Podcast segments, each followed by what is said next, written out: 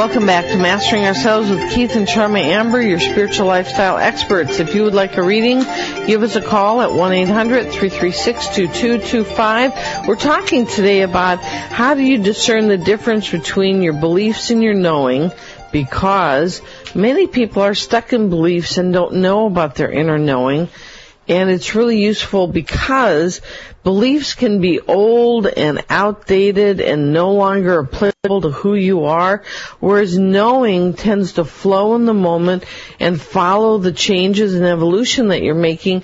Knowing also tends to be more connected to the world of spirit, your higher self, and your guides. So we ended up, we were talking about you, you might know something like I know I need to do this or I know I shouldn't do it. You don't need to know why intellectually to not do it if, if you know it's not right or to do it if you know it's right. So please make a check to yourself when you have a knowing, follow it. That's that's part of your first clues in the right action sometimes. Sometimes you don't get the answer unless you can walk on faith in something you just know you shouldn't do or you should do.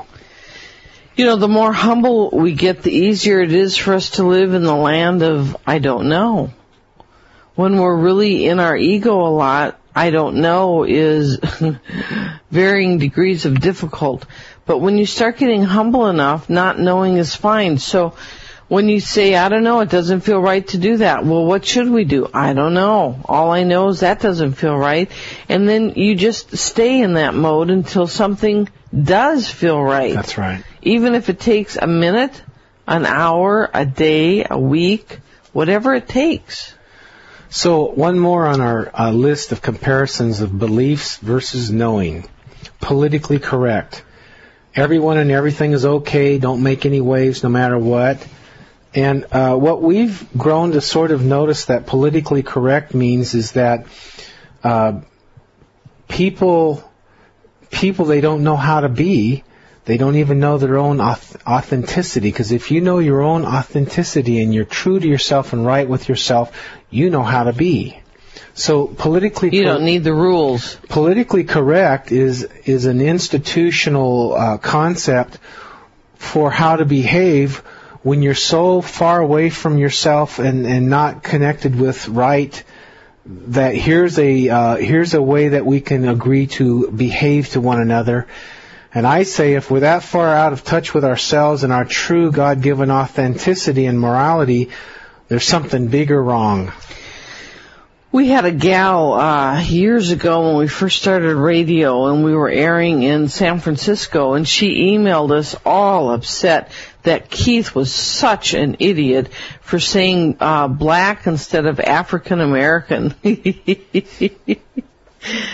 And you know, it's like, don't you know that the correct way to say it is African American? You know, I know Keith deeply, deeply, deeply, and he's not saying black out of anything prejudiced or downgrading. He's just, that's the language he's Describe. using. Right. And you know, it becomes very clear, you know, she just was so upset about it, but you see, for what? It wasn't like, you know, I mean, there are other worse w- words to use, but mostly what's most important is the spirit in which the word was used. The spirit was good. Right. And so that becomes silliness. That becomes uh, walking on eggshells all around the place to make sure you're saying it right so that you don't offend somebody. But anybody who gets offended by something like that, there's something going on in their own inner core that they need to be addressing versus forcing the whole world to comply. You know, I've seen some people who uh, cuss and they're harmless sweethearts. And I see some people that never cuss a word and they're vile and venom coming out every which way. So a lot has to do with the spirit in which you do things. Uh, so here's here's another one. We're talking about what sh- what shapes your beliefs. Who and what raises you and conditions you from the childhood on up who or what raises you and conditions you from the child on up. Now, as an adult, when you go back and through all the experiences that life has brought to you, and you go back and look at that person, do you think that that person is exactly who you want to be following at this point in your life?